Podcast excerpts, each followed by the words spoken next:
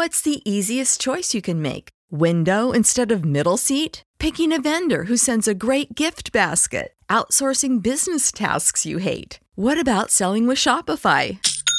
Whether you're selling a little or a lot, Shopify helps you do your thing, however you cha-ching. Shopify is the global commerce platform that helps you sell at every stage of your business. From the launch your online shop stage to the first real life store stage, all the way to the did we just hit a million orders stage. Shopify's there to help you grow. Whether you're selling scented soap or offering outdoor outfits, Shopify helps you sell. Wherever and whatever you're selling, Shopify's got you covered. Sign up for a $1 per month trial period at shopify.com slash try. Go to shopify.com slash try now to grow your business, no matter what stage you're in. Shopify.com slash try.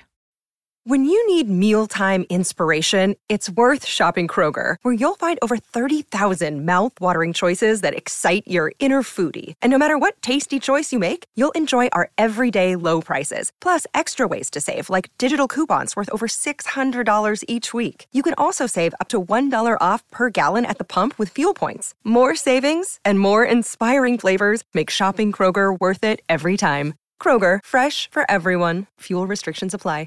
Hey everyone, I'm Matt Lieb. And I'm Vince Mancini. And you are listening to Pod Yourself a Gun, which is a Sopranos podcast where we go through every episode of The Sopranos one by one. And we watch it uh, starting from episode one Yeah. to episode last.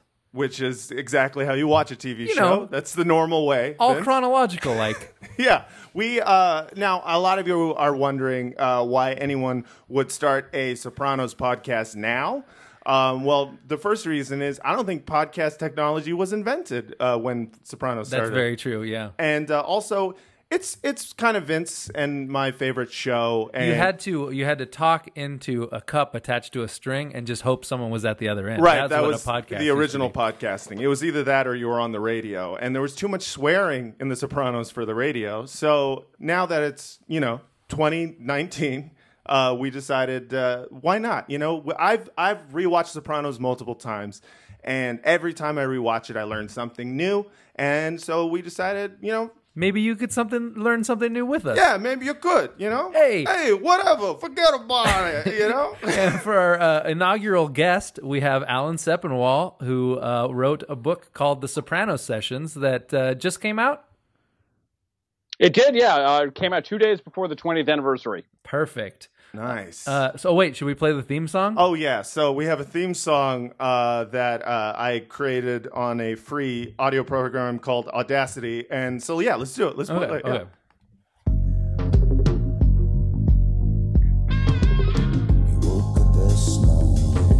Pod.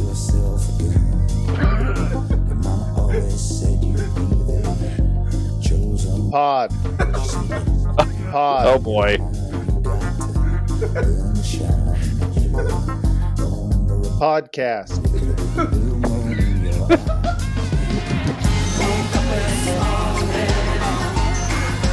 Pod. Pod. Pod. Podcast. So that's the theme, Uh, that's the theme song. Guys, is, is it too late for me to back out? Yes, it is too late. Uh, you are already on. We're pressed record and everything. Um, so yeah, that's the theme song. You know, here's the thing. I I am no uh music producer. You know. No, it was great. I think it was great. So, Alan, I feel like your area of expertise is probably knowing uh, a little bit uh, about like production and development. Uh, like, what did you, what do you, what did you learn about, you know, how how The Sopranos originally came about? well, I mean, uh, it's amazing. It originally just started as the idea that David Chase would tell stories about his mother and how they didn't get along, and everyone would always laugh. And finally, his wife Denise said, "You should make a show about that." Uh, and you know, it sort of merged with the idea that uh, Paramount wanted him to do Godfather, the TV show, which he Oh. rightly thought would be a terrible idea. Yeah, good call on his part. My God. but he, yeah, but he combined that with the, you know the mother idea and realized like a screenwriter with a difficult mother, who's going to want to watch that? A mob boss with a difficult mother, that could be kind of interesting, but it still went through a lot of evolutions. Originally, his idea was for something much more in the comedy vein, like he called it a live action Simpsons, and that was when he was seriously considering Steve Van Zandt to play Tony. Ah. And, and then Jim Gandolfini walked in, and everything changed for the better. well, I mean, Steve Van Zandt, who plays Silvio, correct? Yes, Yeah. he was one of the two runners up to play Tony. Him and Michael Rispoli, who wound up playing Jackie Aprile Sr. oh, Is is Steve Van Zandt uh, Italian at all?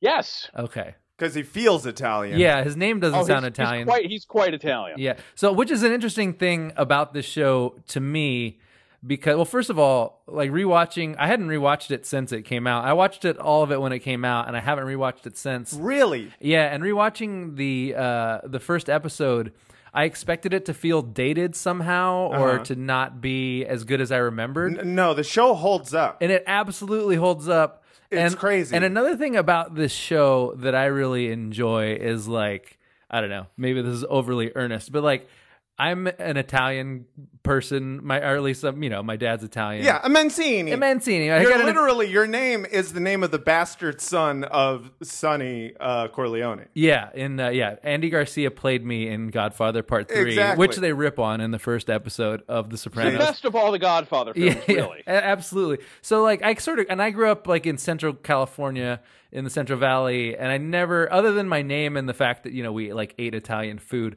I never felt like particularly Italian. And uh, like my Italian grandparents, my grandfather died when I was like five, and my grandmother died when I was like I don't know twelve, like 13 so somewhere around there. Yeah. And so, uh, like, I never felt particularly uh, Italian. Like, I didn't really, Mm-hmm. um, I didn't identify with all the stereotypes Sure. of like East Coast Italians. Right, you didn't have a big bushy mustache. Right, you weren't yeah. a plumber. Yeah, I didn't didn't have a a- brother named Luigi. I didn't wear a speedo and a big medallion and grab my crotch all the time. Sure, sure. I mean, sure. I you know I swam, so I did Little wear a known speedo. fact: my cousin played Luigi on the Captain Lou Albano uh, Super Mario Brothers Power Hour. Oh wow. wow, nice. Yeah, but So so, even though we're Jewish, we're kind of Italian too. yeah, same thing. Um, well, all Jews are kind of Italian and vice versa. I think. Yeah. Um, Yes, So, but then watching the show, just the way that Tony interacts with his mom Uh-huh. is like my dad and grandmother to a T. Yeah. And so it's like watching this weird, like half remembered echo of my family that I didn't Sure. really know in a weird way. And it's, uh, and, and, and like, it, I don't know, it, it, it made me realize like, oh yeah, I guess, I guess we do share some things, uh, Yeah. you know, at that level. Anyway, um, Well, I have a question uh, about about David Chase's uh, experience, like making The Sopranos, uh, in terms of the fact that. You know, Analyze This came out like three months after Sopranos came out, which means did. that they were in production at the same time. Did he know Analyze This was going to come out? Was this? I don't think I don't think that Matt Zoller Seitz and I, who, who wrote the book with me, ever directly asked him that. But there were, I do remember at the time when we were covering the show for the Star Ledger, which was Tony's newspaper. Yeah. Um, there was a lot of like just everyone was conflating the two and assuming that like this was going to be some dumb, goofy comedy. Mm-hmm. And at least the movie had De Niro and Billy Crystal, and who the hell was this Gandolfini guy and all of that. Yeah. And it really wasn't until college, the fifth episode, which you guys are going to get to in a bit, Mm-hmm. that it real people really fully understood. Oh, this is something different. This is something really serious and probably great. Right. Yeah. No, I mean, it's clearly, I mean, miles uh, uh, away from actually being analyzed this. But sometimes, if you think about it, like, what would happen if instead of Sopranos coming out January 1999, Analyze This came out January 1999, and Sopranos came out in March 1999? Yeah. Maybe we'd be sitting here talking about Analyze This. You ever think of The funny, Sure. the funny thing is that? Chase. Chase didn't want to make a TV show. He wanted to make a movie. He wanted to get out of the TV business. Uh. And his dream casting was De Niro for Tony and Anne Bancroft for Olivia. wow. and he just couldn't get it off the ground. And then when he made the pilot, he didn't want HBO to pick it up, and because he didn't want to do a TV show, and he hoped he could just scrounge enough money to film another hour and take it to Cannes. Nah. Yeah. Wow. So- I, I think I think things worked out a little better. Right. Yeah. And the fact so he used like unknown actors, but not entirely unknown actors. Like I think I had seen uh, Gandolfini in Eight Millimeter. I think I've remembered him licking uh, licking Nick Cage's gun in Eight Millimeter because he plays like the weird pornographer who beats the prostitute de- Sure, to death or sure, whatever. sure. Um, so like I sort of remembered him, and then of course Lorraine Bracco was uh, you know Karen in Goodfellas. Right, right, right. So like we sort of knew him, but not really. But every- It's- which is kind of like the perfect amount of well knownness for a TV show. I think. Right, but also then you've got Edie Falco, who I think was a complete unknown at the time. I mean, she was uh, on Broadway with something. Uh, She she had been on Oz for a few seasons. oh, so that's she had that's an what HBO it was. track she, record. she was on Oz, yeah. And uh, we had uh, Michael Imperioli, who I was another one. Had had he done anything? Yeah, he's Spider from Goodfellas. Oh, right.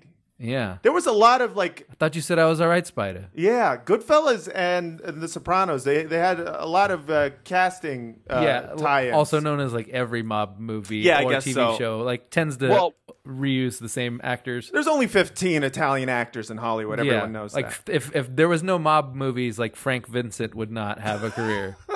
Well, Frank Vincent came in to read for Uncle Jr., and basically one of the reasons he didn't get the part was Chase worried there were too many people from Goodfellas in the show already. Yeah, Oh, for sure. So, okay, so let's talk about the episode itself. So, the first thing that you see if you'd never watched Sopranos before is that theme sequence.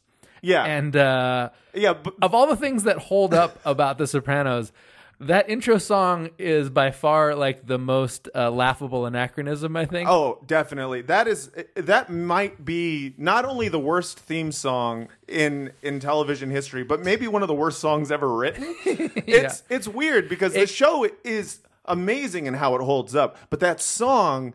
I, it, took me a while to kind of like see it from a different perspective, where it wasn't the Sopranos theme song and it was just a song. Right. that someone listened to. Someone played it in a car one time while I was driving, and I was like, "This is terrible. Turn Right, this right. off immediately." It comes from that era of I don't know if you remember the Howard Stern movie Private Parts, which I think came out like maybe a couple years before this, Uh-huh.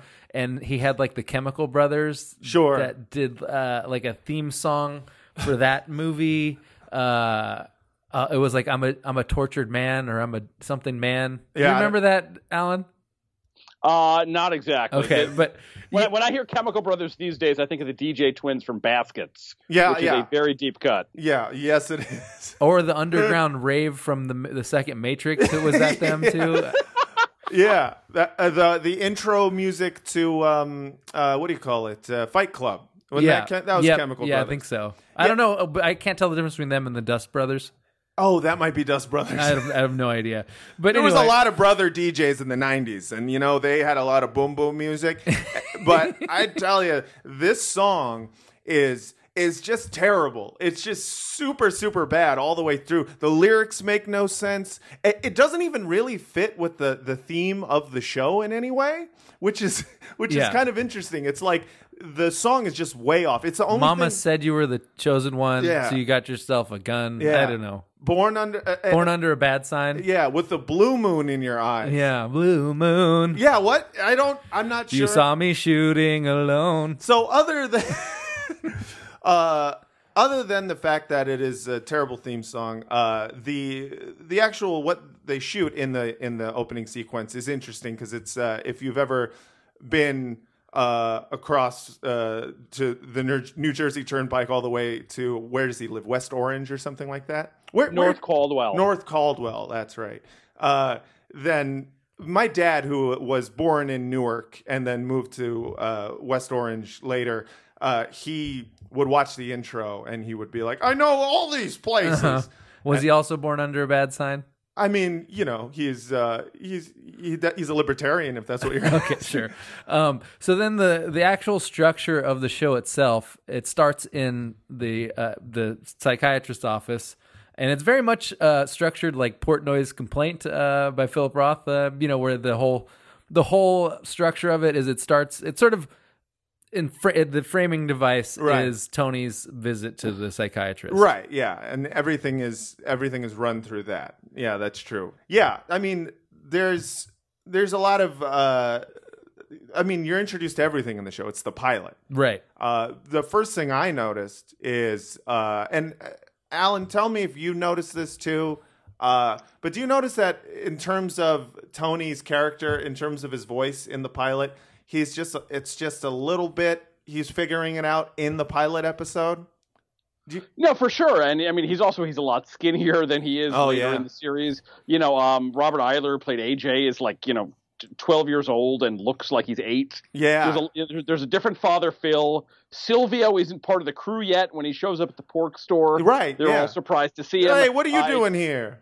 Exactly. It's like Tony and Artie Bucco haven't seen each other in years. When in every other episode they're like cl- the best friends who Yeah. hang out all the time. There's a lot of things that they were still tweaking at that point. Yeah, you know, I feel worse. The worse for the person who played uh, Father uh, Intintola, because uh, what uh, d- what what happened? Why why did they recast him? Was he recast? Did he quit? I think they just wanted it. You know, he's only in the one scene. He's only got a couple lines in the pilot, and they realized it was going to be a bigger deal. And Paul Schulze, who played Father Phil for the rest of the run, Yeah. had gone to college with Edie and had Oh. done like a whole bunch of acting with her over the years. So they had really strong chemistry. Yeah. Uh, and so, you know, out went uh, I, I think Michael Santoro is his name. Yeah. In came Paul Schulze. They they recast a few roles. There's a different uh, uh, Big Pussy's wife is different in the first season. Right. Silvio's wife is different, and a couple of others. They re- the weirdest is they recast the FBI agent, you know, who deals with Adriana, and then they reshot all the footage with her, so you can't actually see Fairuza Balk in the role anymore. Oh wow, Fairuza Balk. Wait, wait, wait. Fairuza Balk was was which one? The Danielle, the one who protected. yes. Who, if you don't, if you don't know who she is, she is the the one uh, with an interesting face. She was in uh, the Craft. She's in the craft. She's the she's the evil witch from the craft. She was in uh, Waterboy. Yeah, she, the she weird- played weird- Adam Sandler's girlfriend. I, that and she. What else has she been in? Those are the two main ones that I remember. Man, but she was huge. Oh, wasn't those. she was also in American History X? She was. She played a Nazi in American History X. So wait, that is. I mean, I know we're skipping ahead many, many episodes. I'm but derailing the very first episode of your podcast. listen, I- this I'm is sorry. this is a podcast not just for people who have seen or who haven't seen The Sopranos. This is specifically for people who've seen it and love it. And are, I mean, you really have to be someone who loves The Sopranos to listen to a Sopranos podcast that started in 2019. So No, you don't have to like. You don't have to like The Sopranos. You don't have to like TV. You don't have to know about po- this podcast. Is for anyone, for Yeah. everyone, for your grandmother. This is for very your kids. broad. This is if you love Jesus, if Yeah. you love Muhammad, just anyone can love this podcast. Right. But uh, so wait, what happened with Fairuza Balk? Why what why did they recast her? Was she terrible? What did, did- I- give, give me the I don't know. There's Matt, Matt, Matt, and I did like eight long depth interviews with David Chase for this book, Uh-huh. and there's like, and he answered a lot of stuff, including he talked about the ending much more than we expected him to. Yeah. But there's a handful of things that I had on my list, like I want to know about this, I want to know about that, and he would not spill. And one of them was why he recast Fairuza Balk. Another one was why Feech La Manna went back to prison so soon, and Mm-hmm. there was one or two others where he just clammed up. Um, so we will never know. Man, that's, She might have been uh, too Fairuza Balky for this role. That's true. That's true. She is she is someone who's very Fairuza Balk. Mm-hmm. Yeah. she only But plays. at least the original Father Phil you can still see when you watch the pilot, where all footage of Fairuza Balk has been destroyed. That is so crazy. It was was there? Uh, yeah, man. I mean, was there a body double? Did- did- so the actress who played Danielle uh, Yes, was never. Lola Glaudini. She was never actually in the room, or did they reshoot those? They reshot those scenes. I think they just reshot. There's like she's only in a couple of scenes Yeah. in the season three finale, and it, and I think in a lot of cases she was the only person in the shot, so it wasn't very difficult for them to do it. Wow. Well, R.I.P. Fairuza Balk.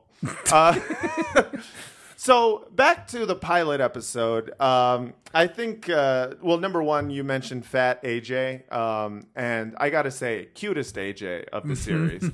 I mean, immediately he's sort of like the most openly scumbaggy character, and I was surprised at how how early on they sort of established him as as a scumbag. Like the very first shot of him, you don't see his face; you just see his uh, eight ball cap. Like he's wearing a backward cap with the with an eight, ball, on it, yeah, you know? yeah, which was super popular for skater kids in the '90s. Yeah. this mo- this show has a lot of like. It brings me back to the '90s, Yeah. but it's like it it just transcends it in this way too. It's amazing. It's Mm-hmm. Right. like uh, it really is the bridge between the '90s and where we are now. Right. So so Tony is is in Dr. Melfi's office and he explains that he's there because he had a panic attack Mm-hmm. and they wanted him to see like he did- you, they established that he didn't seek out going to a shrink uh, on his own. Right. It was something that was sort of uh, ordered by a doctor. Yeah, his next door neighbor, Doctor uh, Cusamano. Yeah, and there's so there's a series of flashbacks, and the first one, which it, it's Tony uh, out at his house, just like looking at his pool, and he's wearing a bathrobe and like boxer shorts and a necklace, which is very Italian. Mm-hmm. Sure, sure, Uh, sure, sure. And he and the ducks come and they land in his pool, and there's Right. this there's a subplot about ducks, and that's like a running thread throughout The Sopranos. Is that Tony has this weird obsession with uh, animals. Yeah, and encounters with animals for Right. sure. And so he's very excited about the ducks and he's calling his kids over to see the ducks. And immediately it's like this funny dichotomy. It reminded me of uh, Al Madrigal, uh, who's a stand up comedian, Mm-hmm. had like a bit about cholos in nature, which was kind of the same thing. It's like Guido's Guido's in nature. Yeah, and yeah. Uh, yeah, it was very, very good. Yeah, the, it- it definitely follows the kind of like it's the same thing with uh, the Coen brothers, where they're just like you know put people with funny accent in interesting situations. Yeah. uh, you know Guido's saying anything that's not mafioso like uh, related Yeah. is very funny. Hey, look at these ducks over here. Yeah, right. Yeah. Hey, I'm about to eat some fucking kale. Like you know, like any, anything like that. Um, so one of the segments that we will eventually have on this show, once we have bumpers and shit like that, and listeners, um, is going to be called Bada B Stories, and this is where this is where I uh, think we can all uh, just say what our favorite B story or kind of like something that's a, per- a peripheral thing that later becomes a thing in The Sopranos. Right. My personal favorite uh, is the introduction of uh, Pussy Malanga, who is a character who you will never uh, see much of. I mean, at all beyond this episode. But spoiler alert: if you've never watched The Sopranos, um, he is the reason in Uncle Junior's head. That he sh- that he shoots Tony. He thinks he's shooting Pussy Malanga. Do, you, do, you, do you remember that? because the plot is the plot in this one is that uh is Oh, that yeah. Junior wants is, Junior's trying to whack Pussy Malanga right, and he's gonna do it in Artie Bucco's restaurant. Right, and Tony doesn't want him to do it there. Because it'll ruin his business. to yeah he's a- being a good friend. Yeah, so his his so his solution eventually is uh, first he tries to get him tickets so he can leave town so the restaurant will close and I have to choose a new place to kill Pussy Malanga, but he decides not to because his wife does doesn't want him to take tickets from a mobster, even though they later be, are just best friends uh, after this episode. Um, so instead, he burns down Vesuvio. yeah which I think is very uh much a theme in Goodfellas also where like being friends with uh mafia guys means is- burning down your restaurant. it's like it's the greatest thing that happened to you and also the worst thing that happened to you happens to you yeah, that's the relationship I think with mafiosos. Yeah. that's that's how it is. like Tony's trying to do him a solid, Mm-hmm. and at first it means getting him tickets uh, to go on a cruise, Mm-hmm. but eventually it means burning down his restaurant. Sure, sure. And uh, yeah, so but later in the series, uh, what ends up happening is uh, as Uncle Junior is slowly losing his mind, uh, he ends up uh, shooting Tony Soprano, thinking he is Pussy Malanga. Right. And I thought that was a that that's a great nugget for uh, anyone who uh, you know uh, watches The Sopranos over and over every few years. Uh huh. And so my favorite B story, if you can call it a B story, Sure. is uh, of course Tony is trying to get his mother to come to AJ's birthday party. Sure. And so the first scene where we meet Livia, who's Tony's mom, is uh, is he's trying to get her to come. And here I have a clip of that, so I'll play that. Yeah.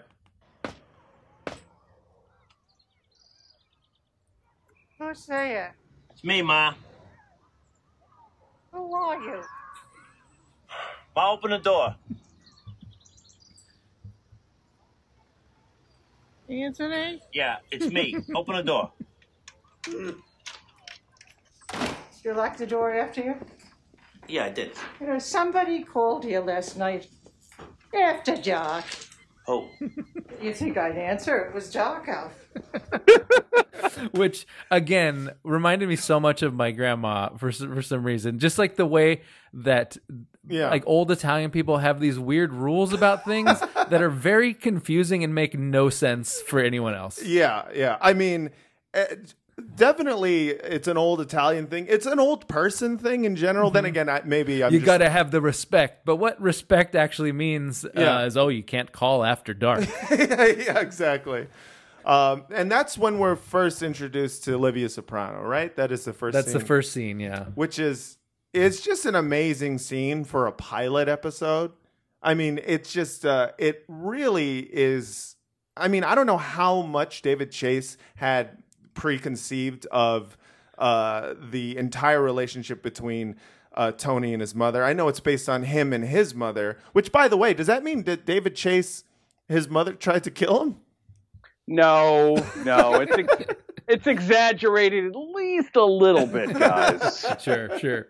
but yeah, it's uh, it's amazing to me that uh, they, uh, you know, the, the- it it just shows the entire arc of this character in and, and this relationship in one scene. And what do you know about the casting of that particular actress? Because like to, at this point, like she is only Tony Soprano's mom to me. Yeah, Well, she was after Lorraine Bracco. She was probably the most famous person in the original cast because she had played Lou Grant's boss on Lou Grant for years, uh, Mrs. Pynchon.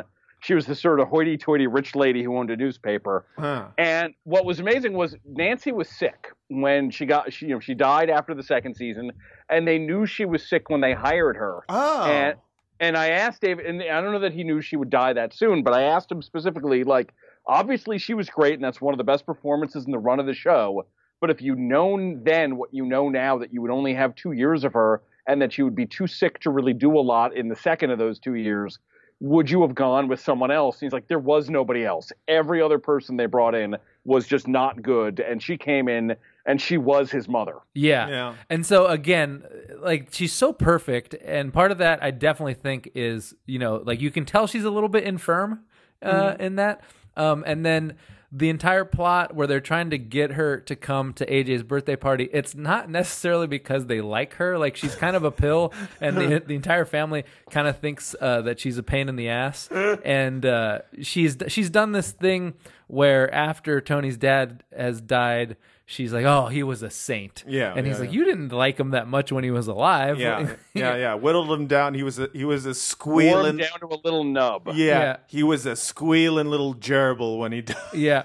And so just the plot where they they they want to keep her around because of her cooking, like that reminded me of my grandma, and then that culminates uh, in AJ finding out that she's not going to come and, to his birthday and party. summing it up in the perfect way. yeah, and I uh, I have a clip of that, which I think was my favorite clip of the whole show. Okay.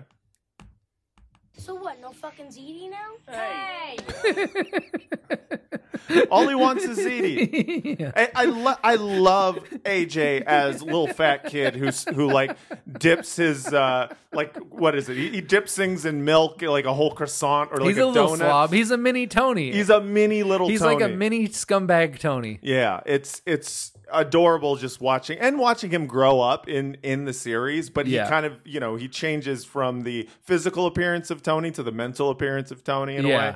Um, but yeah, that uh, that is pretty perfect. Um, you also you also get to see uh, in in terms of back to Liv and and Tony. Um, the entire conversation that they have. We have a clip of of the uh, retirement community, right? Yes. It's the second. Yeah.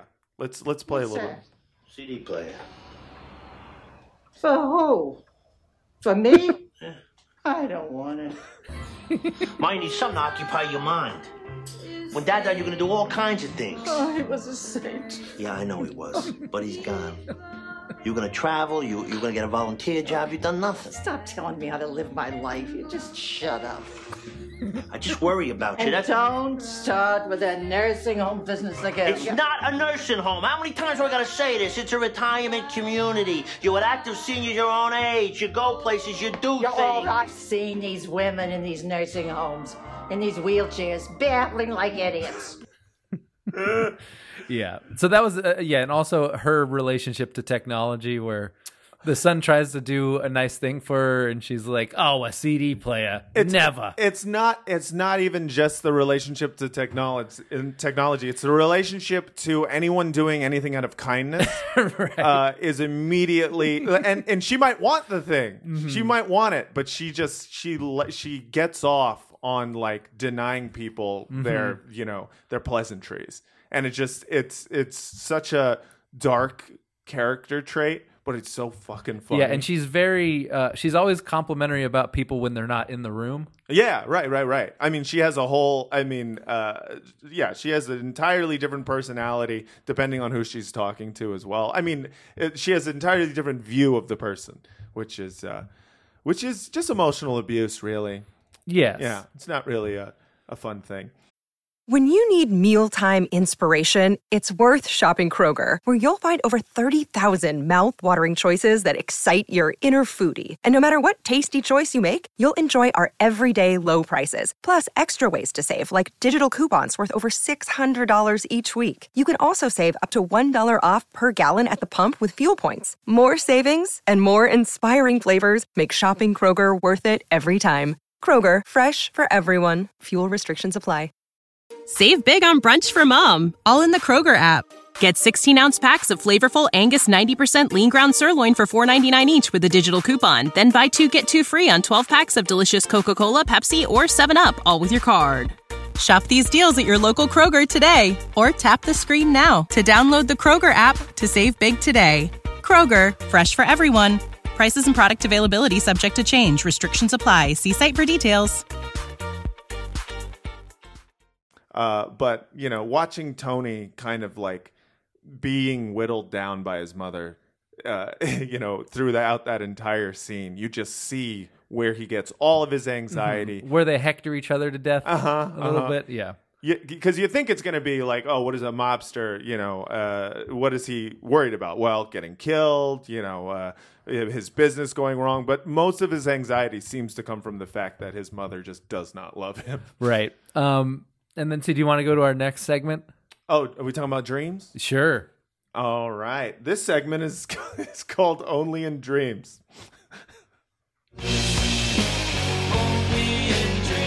Yeah, very good.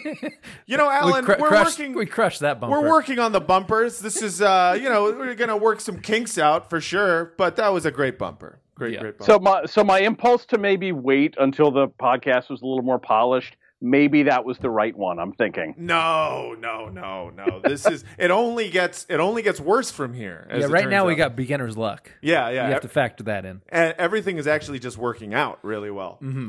Um, Excellent. So this is now the segment where we talk about one of the many dreams. Every episode, well, not every episode, but there's a lot of dream sequences. I feel like uh, the way David Chase did dream sequences in this show, basically every other you know a TV show has tried to copy. Yes. the entire Which is funny because it was not that great in this show, and I thought it was perfect. I, people rightly tried I to talk about. it. every every dream sequence I thought was amazing. It was I I mean that's my personal opinion. What didn't you like about him? Um, so I like it at the beginning when he's just talking about his dream, sure, sure, sure. which we have a clip of that, by the way. okay. I had a dream last night. My belly button was a Phillips head screw. and I'm working on screwing it. And when I get it unscrewed, my penis falls off.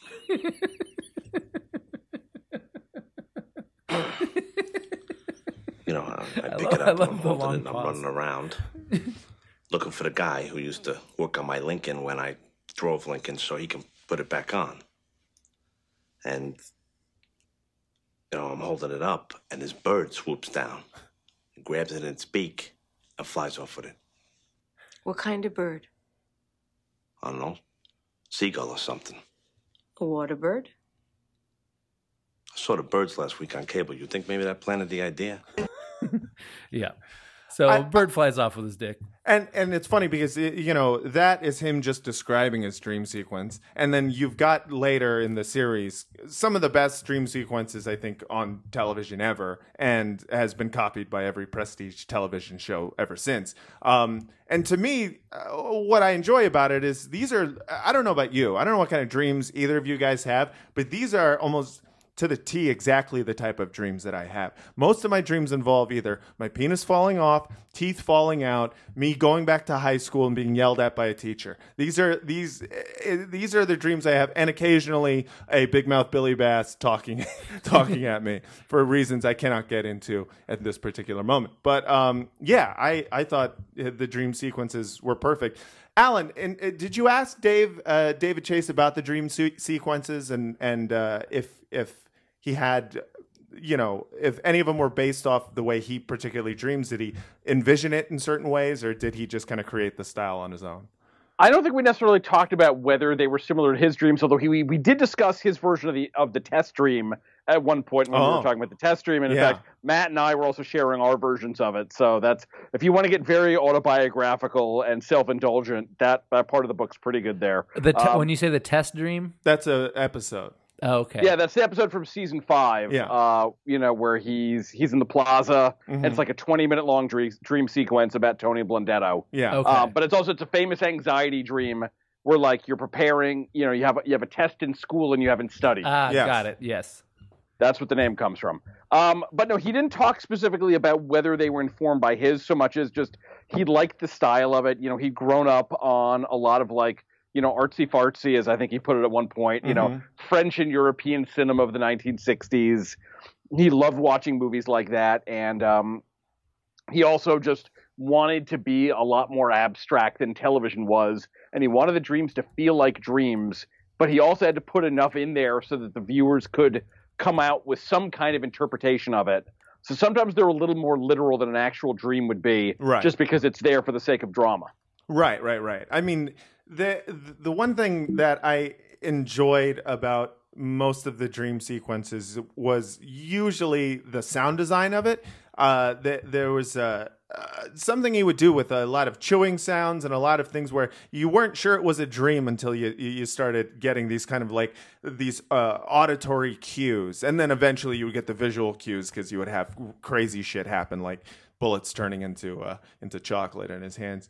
Um, but uh, yeah, I mean, listen, I've most of the dreams that I have uh, are things that involve me having anxiety or uh, or a dinosaur chasing me. Now he didn't have too many dinosaurs chasing him in in uh, The Sopranos, which I think is a bummer because uh, number one it would have been good CG. For Uh-huh. uh, for HBO to do that, uh, and number two, I mean, who doesn't fucking love a dinosaur? Jurassic Park, Sure. millions of dollars in the Well, I think they did that uh, in Tree of Life. They did do that in Tree of Life, Mhm, and had some all- dinosaurs. and, every, and we all love that movie and remember it well. Oh, sure, sure, Sure, sure, sure, sure, sure. sure, sure, Yes. No, let's let's move on to uh, to to more plot points that I like in general.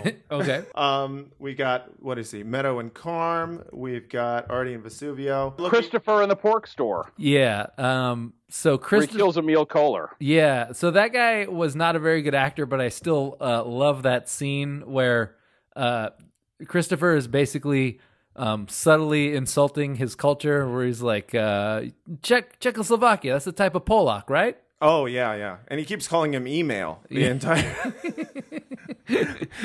the amount of like just mispronunciations and malapropisms in the show uh, is fantastic. Which brings us to Oh, malapropism corner, another thing that we are going to have an incredible bumper for at some point. I'm Uh, sure. Yes, yes, yes. Uh, so the first is uh, we've got right after he kills uh, uh, email. Uh, he he and uh, Big Pussy Bonpensiero are uh, trying to uh, dispose of the body, and then he, he describes the situation thusly. Louis Brasi sleeps with the fishes. Luca Brasi. Luca. Whatever. so, so that's one that's like an acknowledged malapropism, Sure. which is like one facet of the show, Mhm. and then the other facet is the unacknowledged malapropisms, which I kind of like even better, where Yeah. they kind of just do it and nobody corrects them. Yeah, and it's not until later in the show that we get well, far more of those with uh, little Carmine. But go ahead. Something I gotta confess. What are you doing? Getting my wine in position to throw in your damn face. You always Oh, with this- the drama. You. You go ahead and confess already, please. Get it over with.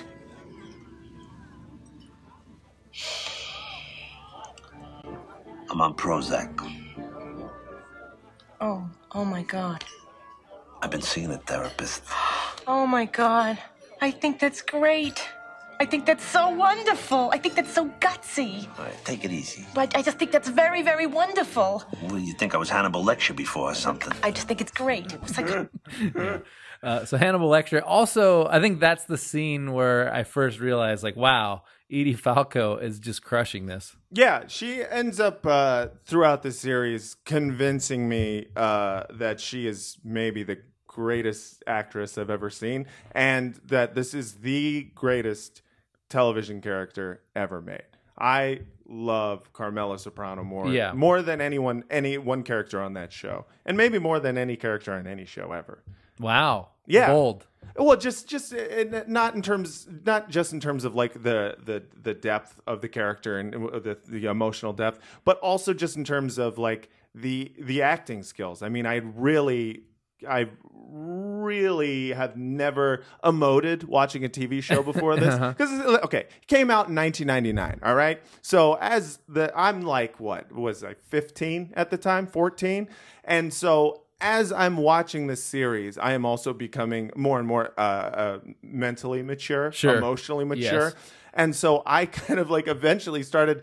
Just there's certain scenes in this in this uh, entire series that uh, I just with whenever Carmela uh, Carmel is on screen, I feel like I'm actually watching a human being, as opposed to most characters in most TV shows. You feel like you're watching an actor kind of play somebody, Right. But uh, yeah, she's great. And also, it was uh, when I realized that I was just really into older women. Sure, sure. Um, did you talk to her uh, for the book, Alan? Uh, no, we didn't do new interviews with any of the actors, and I've I've interviewed her a bunch, both when she was doing that and when she was on Nurse Jackie. Edie's really interesting. She's not a great interview because she's very like no nonsense uh, and not super introspective or fussy about her work. She's sort of like, I showed up, I did this, I did that, and even when other people talk about her, it's like Gandolfini really struggled with the role because he internalized so much of it. Yeah. and Edie could just flip it on and off like a light switch. That is So she just- insane. Yeah, and when and when I, when we talked to Chase about like how much feedback they got from the actors and specifically from the three leads, he said, you know, Jim would complain about stuff all the time. Lorraine would question stuff sometimes. Edie never questioned anything. She just showed up and did whatever you told her to do. Yeah, that's why she's great. Um, and both her and the storytelling itself, it does this thing that I feel like all great storytelling does to some extent, where she she introduces you to this character who is one part recognizable. Like that character is very much very much feels like a person or a type that you've seen. Sure. But also it has like additional facets uh, Mhm. that you that you haven't, and so it sort of creates this very round. Like it's not it's not um it's not imitation. Sure. Like it's part imitation, but then also part uh, creating a much rounder emotional arc for that character. Yeah, and it's it's wild to to hear that she uh, didn't internalize a lot of this, and then also you know just could turn it on like that. Because usually the stories about great actors is that they're just total pieces of shit. Like like you you know you fucking can't hear anything about like a- anytime anyone tries to tell me uh, about uh, anytime anyone tries to tell me anything about Daniel Day Lewis, I stop them immediately because I don't. I know. I know. I know he's bad. I know he's probably terrible, not just to like work with, but probably just to be near. He's probably one of those Yeah. guys who like you can't eat next to this dude because he's gonna pretend to eat like you know fucking Abraham Lincoln. Like Yeah. I, I don't I don't want to hear about it because Look at him over there eating like Lincoln. Yeah, just just you know the way Lin- Lincoln. Everyone knows how he. Yeah, yeah. eats Uh, Lincoln logs. Yep, yep. A lot of Lincoln logs. Uh, so you know, uh, I don't.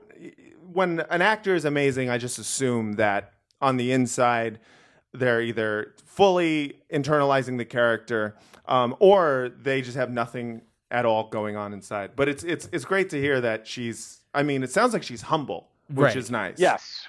I mean, she No. sounds like she's humbled by her experience uh, playing Carmela. She is, and she's so good that it's funny when you look at all the shows that came after that copied The Sopranos in some way. Uh-huh. People on all those shows they hate the wife character. Right. They hate Yeah. Lady Draper. They hate Skyler White. They hate all of them.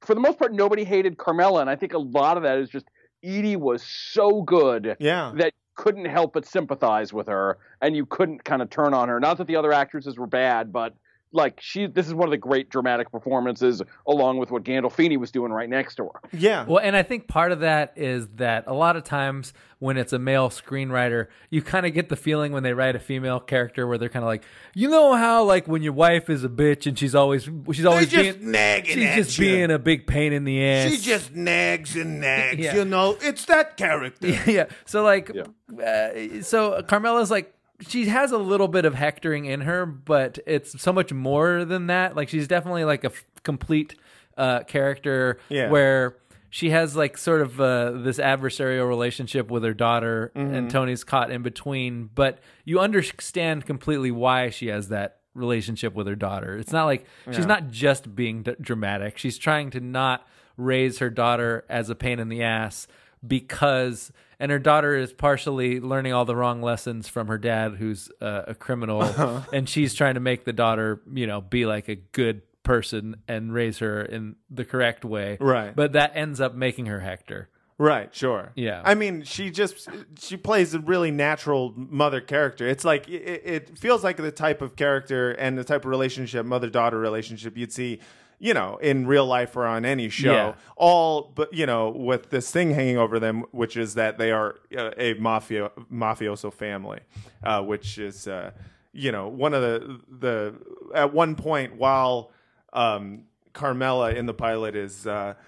Trying to get uh, Meadow to come with her to eat at the plaza under the picture of uh, uh, Eloise. Um, you know, there's this moment where Meadow basically uh, implies by saying nothing that you know, listen, we're in we're in this mafioso family. Yeah. and and of course, and anytime there's a silence by one of the kids, uh, there's always the, the line after it, which is, "What you got something you want to say to me?" I'm just, it's, yeah it's great because everyone projects on the show. well Everyone also and like kids don't tell you what is wrong with you they kind of just they do speak that through silence Yeah, they're re- and and especially uh, Meadow Soprano. She's brilliant at that uh, as a character in the show.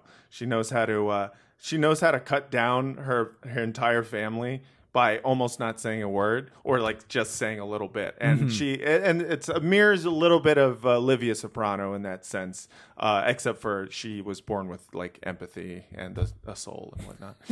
um, yeah, yeah, and then you're also introduced to uh, to her friend Hunter, who is going to play a part in this season, but then uh, not much after after the fact. I think later, uh, a few episodes later, they will do meth together, which uh, or speed, Mhm. Uh, maybe both speed and Which uh, the, and that whole storyline is sort of the classic uh, story where you want to make money and give your kids a better life, but then uh, once you do, you you sometimes notice that they've become spoiled brats and Right. moved away from you in some way. Right. Yeah. Yeah. Yeah. You try to protect your kids and shelter them from like the realities of the life that of the job that he has, and instead you turn them into uh, private school monsters.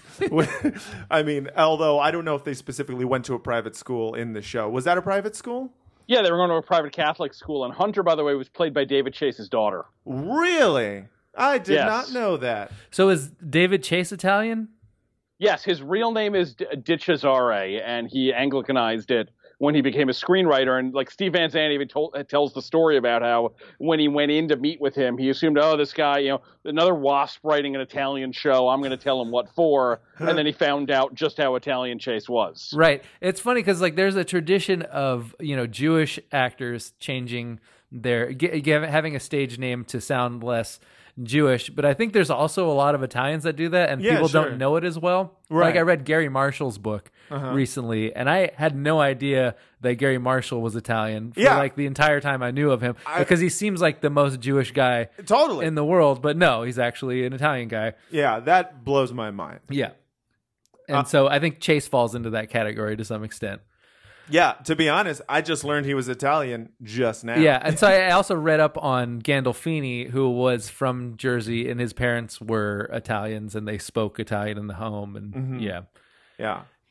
And yeah, in this show, kind of, this show I feel like introduced, uh, at least introduced me to the kind of Italian American uh, slang of Italian words. Right. Uh, and uh, so we're going to have a uh, another bumper that will be coming very shortly of a section called Gabba Gabba Vafangul. right. Um, and I actually, there was actually a, a, an interesting explainer about how that slang sort of came about on uh, Atlas Obscura. Yeah. Um, and it makes a lot of sense. It's very in depth. This is like one- this is like I, I, I there's times I wish I'd studied linguistics instead of all the dumb art crap that I studied. Yeah, Um, yeah, because they're because both are very, very good degrees worth a lot of money. well, um, so this is from Atlas Obscura. Uh, the stereo, uh, the stereotypical Italian "It's a me, Mario" addition of a vowel is done for the same reason. Italian is a very fluid musical language, and Italian speakers will try to eliminate the awkwardness of going consonant to consonant. So they'll just add in a generic vowel, vowel sound, ah or uh, between consonants to make it flow better. Um, second, a lot of the O sounds will be, as we call it in linguistics, raised, so it'll be pronounced more like ooh. Uh, got it? O equals ooh. And Uh-huh. third, a lot of what we call the voiceless consonants, like a K sound, will be pronounced as a voiced consonant, says Olivo Shaw. This is a tricky one to explain, but basically the difference between a voiced and a voiceless consonant can be felt if you place your fingers over your Adam's apple and say as short of a sound with that consonant as you can. A voiced consonant will cause a vibration, and a voiceless will not. Man, so, like, is- when you try to make just a G sound, it'll come out as G, but a K sound can be made without using your vocal cords at all, preventing a vibration. So K would be voiceless and G would be voiced. Try it, it's fun. Okay, so we've got three linguistic quirks common to most of the Southern Italian ancient languages. Now try to pronounce capicola. The C sounds, which are really K sounds, become voice so that they turn into G. Do the same with P, since that's a voiceless consonant, and we want voiced ones, so change that to a B. The second to last vowel sound, an O sound, gets raised, so change that to an OO. And toss out the last syllable. It's just a vowel. Who needs it? Now try again. Gabagool! Yeah. So, like, when you say capicola, like, the next word after capicola would usually start with a vowel, so you Sure. drop the vowel. Right, right, right. And uh, So- hence gabagool, and hence our segment, gabavafangul. Uh, here's a little bit of that. What are you doing here? Hey, hey, Gabriela sends me down here for the gabagool. The gabagool. Let's say uh, and then uh, and then here's Tony when he's uh, when he's Mm-hmm. ranting at Melfi. And then it's dysfunction this and dysfunction that and dysfunction my fungal. Had some good times. Yeah. Uh, so yeah, I don't know how. Like I, I had heard that a little bit, but definitely not to the extent that I heard it on The Sopranos. Yeah, no, I'd never heard uh, gabagool. I had, had never. I mean, I grew up in Los Angeles. There's uh, Italian Americans, but you know, at this point, you know, we. Uh, we I feel like uh, this generation of Italian Americans, at least in Los Angeles, aren't talking about gabagool. Right. Uh, so uh, this is and then this is like the the the button paragraph or the button paragraph of that Atlas Obscura piece Uh-huh. piece, which I really enjoyed. Um, if you were to go to southern Italy, you wouldn't find people saying gabagool. But some of the old quirks of the old languages survived into the accents of standard Italian used there. In Sicily or Calabria, you might indeed find someone ordering mozzarella.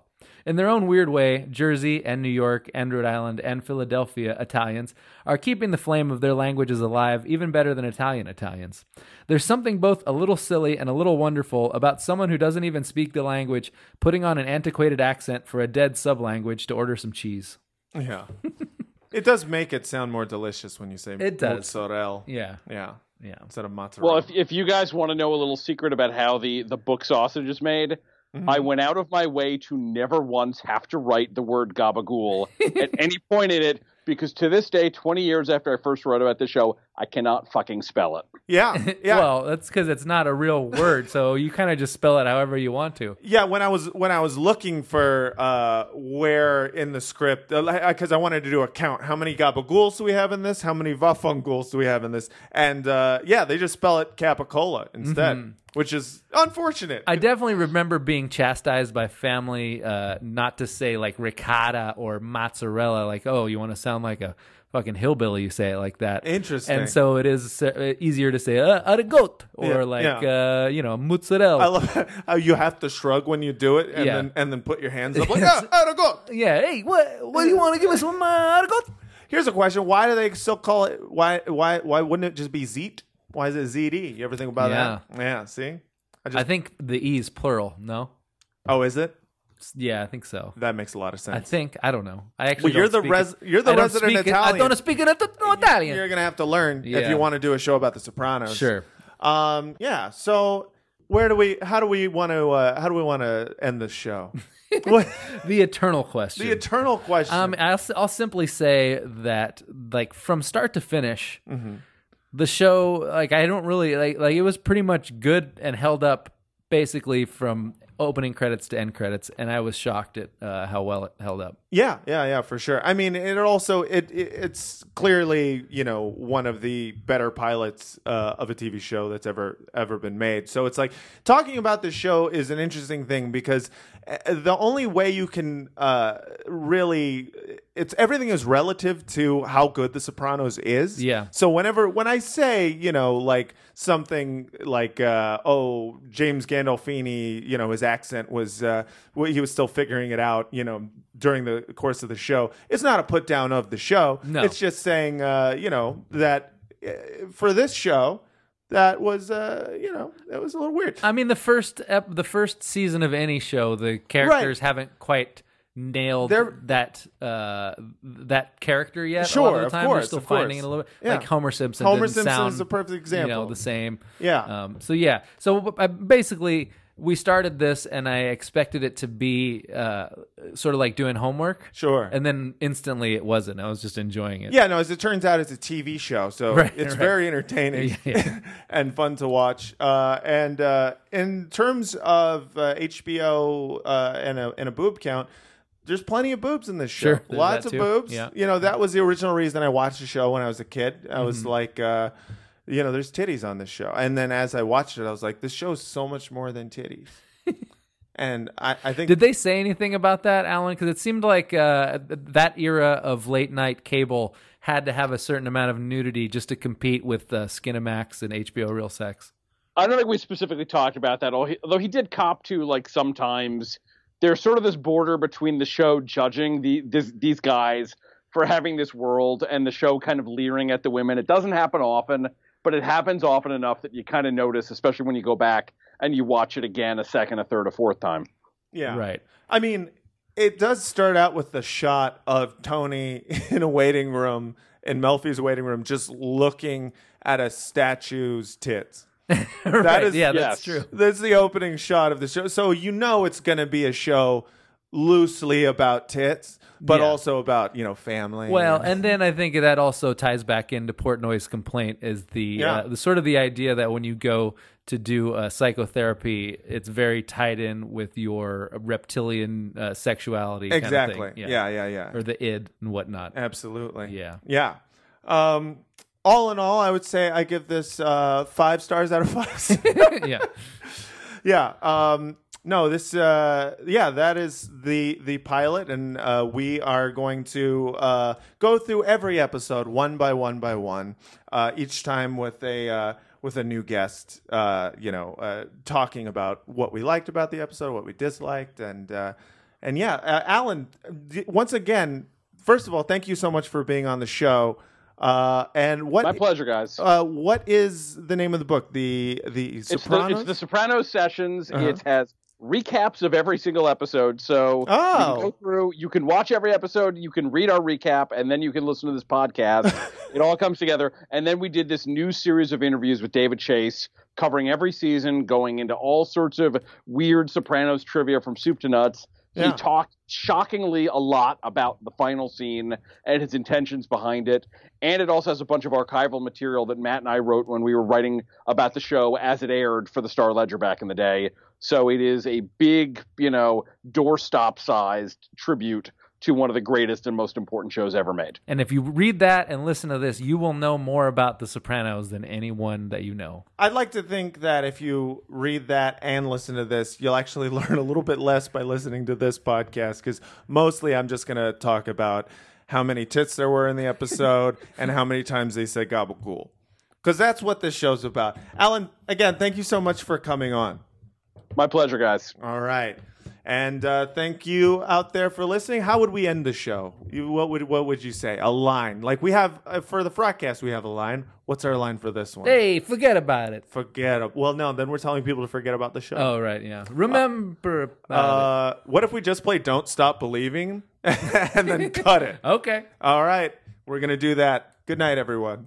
Support for this podcast and the following message come from Corient. Corient provides wealth management services centered around you. They focus on exceeding your expectations and simplifying your life. Corient has been helping high achievers just like you enjoy their lives more fully, preserve their wealth, and provide for the people, causes, and communities they care about. As one of the largest integrated fee only registered investment advisors in the U.S., Corient has deeply experienced teams in 23 strategic locations. Corient has extensive knowledge spanning the full spectrum of planning, investing, lending, and money management disciplines. Leverage Corient's exclusive network of experts to craft custom solutions designed to help you reach your financial goals, no matter how complex they may be. Real wealth requires real solutions. For more information, connect with a wealth advisor today at corient.com. That's C O R I E N T.com. Corient.com. When you need mealtime inspiration, it's worth shopping Kroger, where you'll find over 30,000 mouthwatering choices that excite your inner foodie. And no matter what tasty choice you make, you'll enjoy our everyday low prices, plus extra ways to save, like digital coupons worth over $600 each week. You can also save up to $1 off per gallon at the pump with fuel points. More savings and more inspiring flavors make shopping Kroger worth it every time. Kroger, fresh for everyone. Fuel restrictions apply.